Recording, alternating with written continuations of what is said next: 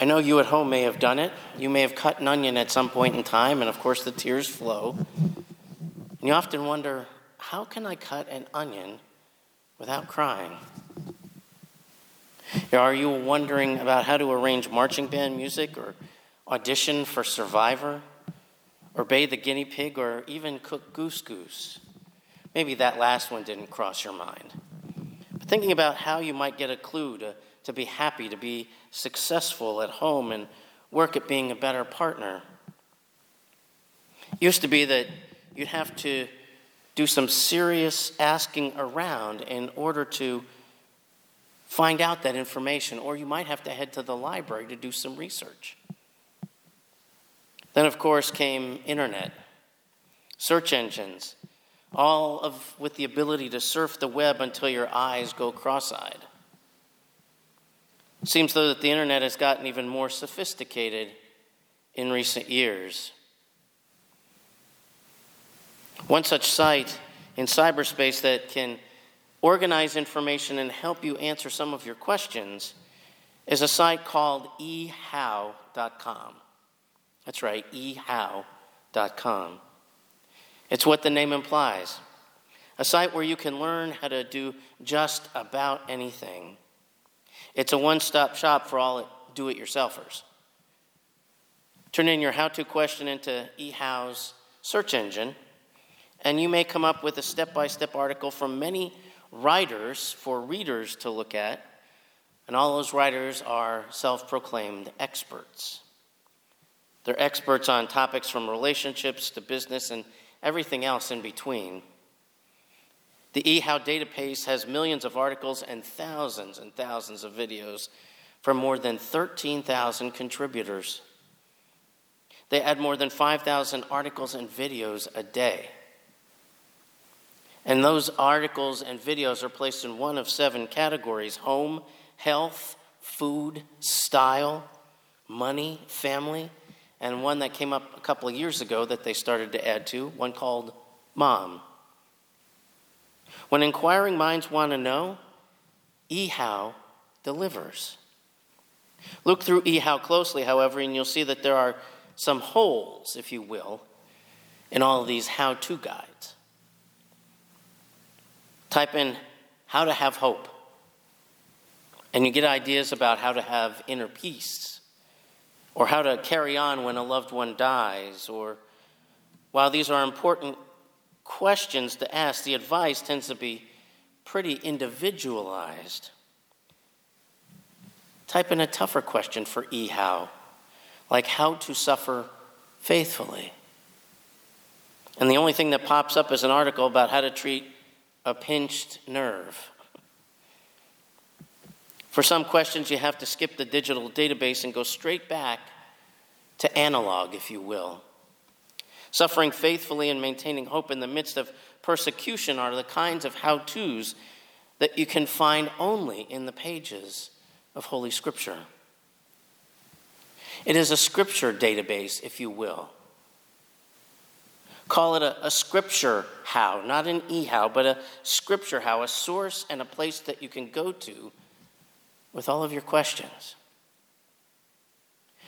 First Peter was written as a how-to letter of encouragement to the churches scattered throughout Asia Minor, churches that had been alienated from the prevailing Roman culture. They were alienated from that culture and they were becoming increasingly slandered and persecuted because of their faith. The evidence from the letter itself seems to indicate that the persecution was more localized at this point. It wasn't so widespread as it was later on when there were campaigns against Christianity. Still, Peter saw the faithful in these communities as exiles, exiles who had left behind the beliefs and the practices of their pagan neighbors and their families and who now were strangers and aliens in their own hometowns. Refusing to buy into pagan practices and the worldview of their social networks, the members of this community soon became targets for insults, for discrimination, and even, yes, violence. Peter, however, didn't see their situation as necessarily a bad thing. The suffering of these fledgling believers would offer a unique opportunity to share the hope that was within them. It may not be as dangerous to live the Christian life today as it was in the first century Asia Minor, but the truth is, the Christian faith is still under attack. Books have been written that blame the violence in the world on religious people, peddle the virtues of pure reason over and against faith. I grant you that what Christians today are going through is not exactly the same as being tossed to the lions in the Roman Colosseum. But the subtle and not so subtle jabs at our faith can leave us reluctant to live out and even share our faith. Read the Christian, if you will, response to these kinds of attacks, and you see that these Christian responses sometimes are not very Christian at all. Analysts and preachers rail against the secular media. Nasty letters get sent to newspaper editors. Tempers and nostrils flare when political issues get discussed in the church. It seems that everyone wants to defend their version of being a Christian and their faith and the rules that come with it.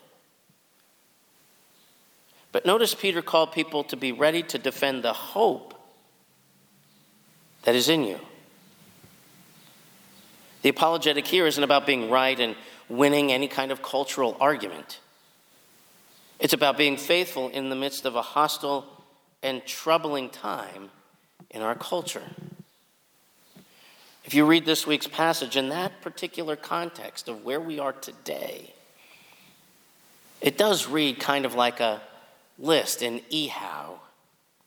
How to have hope, it might be entitled, in the midst of hostility and difficulty. Borrowing from the EHOW website approach and expanding the context a bit, you need to include the verses 8 through 12 in this particular chapter.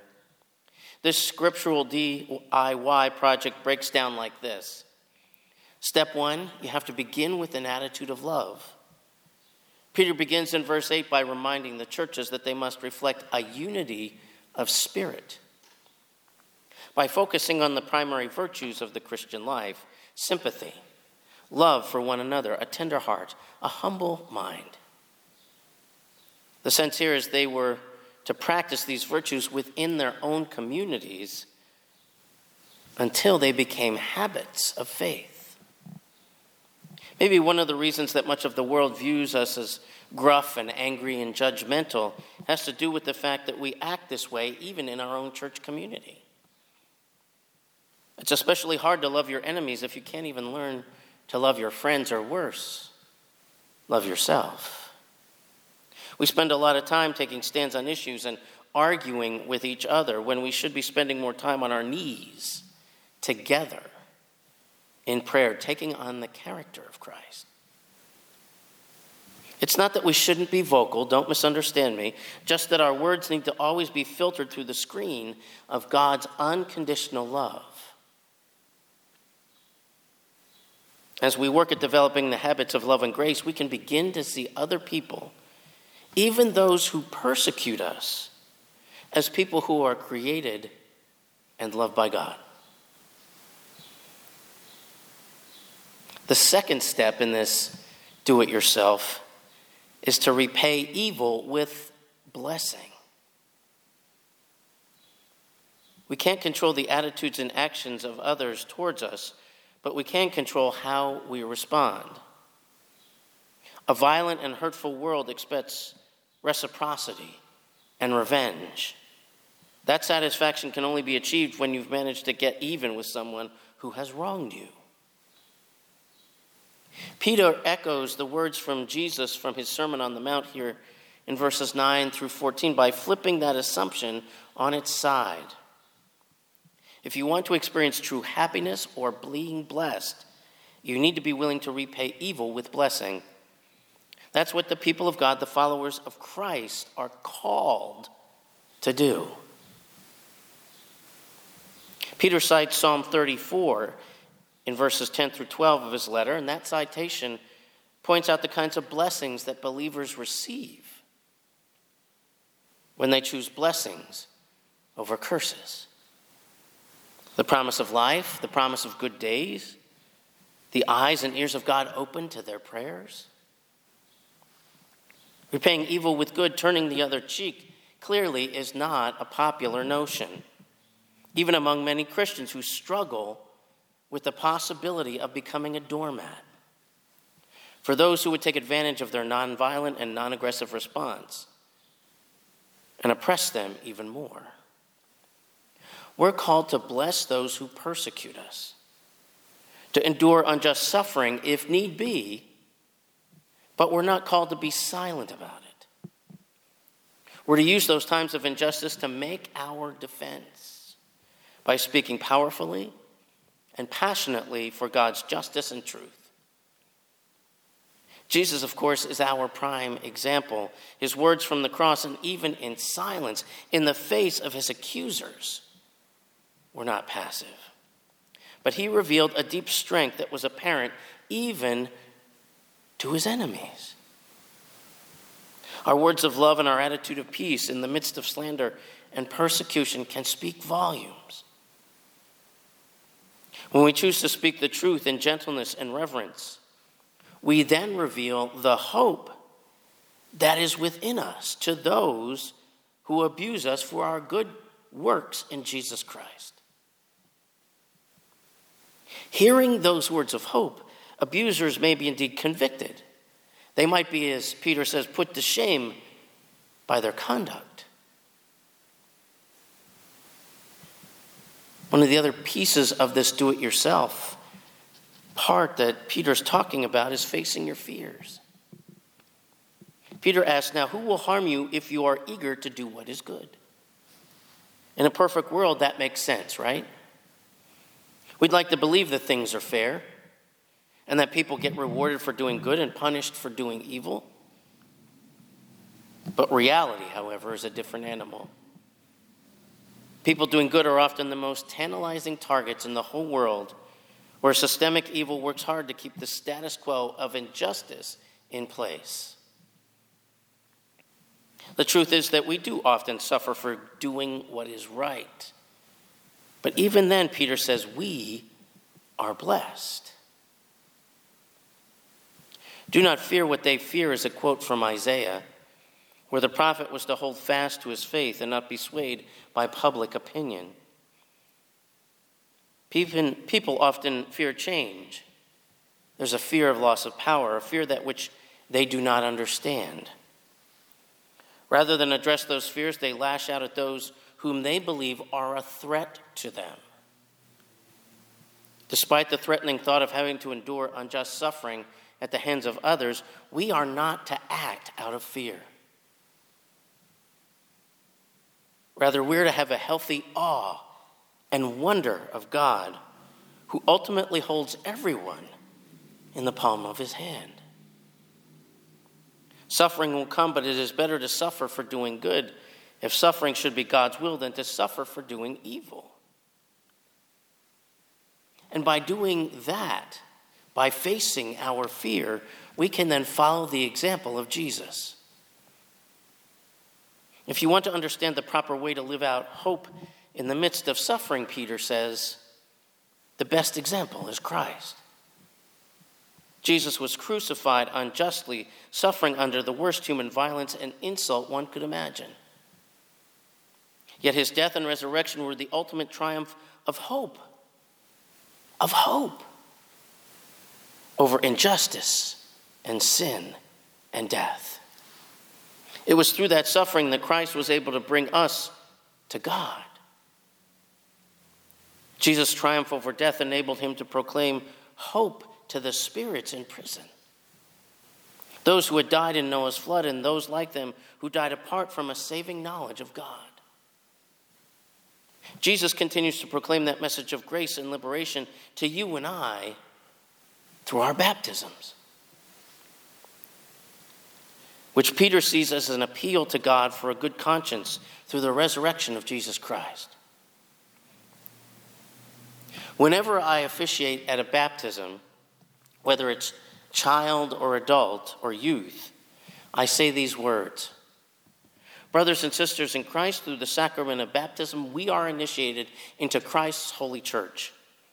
We are incorporated into God's mighty acts of salvation and given new birth through water and the Spirit. All of this is God's gift to us, offered to us without a price. John Wesley, founder of Methodism, described baptism as a means of grace. That through baptism, we get the offering of God's grace to us, that our guilt and our sin are washed away, that we enter into a new promise, a new covenant with God, that we become part of the body of Christ and part of the church.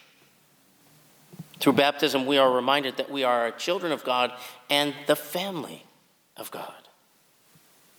And we become heirs to the kingdom. The connection between Peter's ideas might not be clear to us, but he writes that this to help us think about our being baptized into Christ Jesus. We might not understand all that Christ does in the visible, invisible realm, or what Christ did between the time he died and was raised from the dead. But what we do know is that we're baptized in God's name, claimed by God in our baptism, and that's closer to where all of us live. If we're baptized into Christ, we can say with the utmost confidence and hope, as did Martin Luther when he was most confused and most tempted. He placed his hand on his head and said, I have been baptized. God plunged Martin Luther into Christ through baptism. God does the same for you and I. When you're holding on to life by only your fingernails, or when you seem imprisoned by forces you just don't understand or when so much of you feels dead, you can hardly touch a spot that even seems alive. Christ is with you. You have been baptized. That's God's promise of faithfulness with each of us. Hold on to that, my friends. If Christ can make a proclamation to the spirits in prison, Christ can get in you wherever you are, get you through whatever you're struggling with. God's grace only awaits our asking for it. And sometimes we need it pretty bad before we get around to even asking. In our baptisms, we take on the results of Christ's suffering for us. We are cleansed from sin, given new life through God's grace. All the things for which we hope for. In Christ, God has taken on the worst the world can dish out and come out the other side victorious. As Jesus' people, we can respond to the lingering evil of the world. We can respond to the struggling of people feeling isolation and loneliness in this pandemic by not retaliating, by not complaining, by not retreating, but by proclaiming hope a hope that's been realized through our baptism, through Jesus Christ, a hope that is within us right here and now. We just need to share it with the world around us. What's the big so what here? We have hope. We've been living for how long in isolation, in stay at home, and people are upset and complaining. But we have hope. We know there will be an end to the stay at home. We have hope. So we are called to share it. Who do you know that's around you that you can reach out to? That's staying at home, that is struggling, that is hurting, that is in pain, that's feeling loneliness, depression, is not an essential worker, is struggling to feed their family, to take care of each other? Who can you provide hope to? And that may just be a phone call for some, but others, it may actually be a reaching out with, with food or directing them to where they can get what they need during this difficult time. I said at the very outset of the service that we're almost there. We're almost there. It's time to continue to be courageous, it's time to continue to be hopeful. We've gotten this far together. We can continue on this journey wherever it's leading us together because we are not people without hope.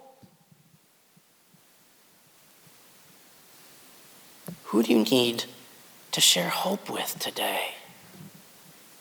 And not just today, but every day.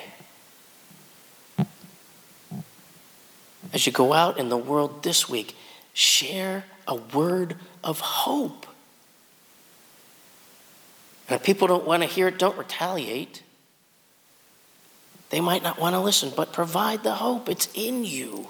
You have been baptized, it is in you. all we need to do is to share it.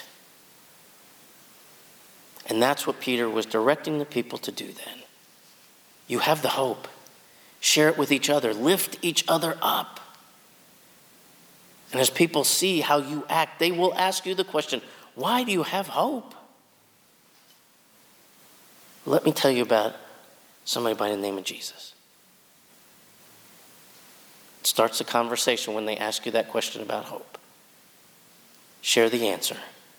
Do it with love, offer grace, but do not lose hope. Amen.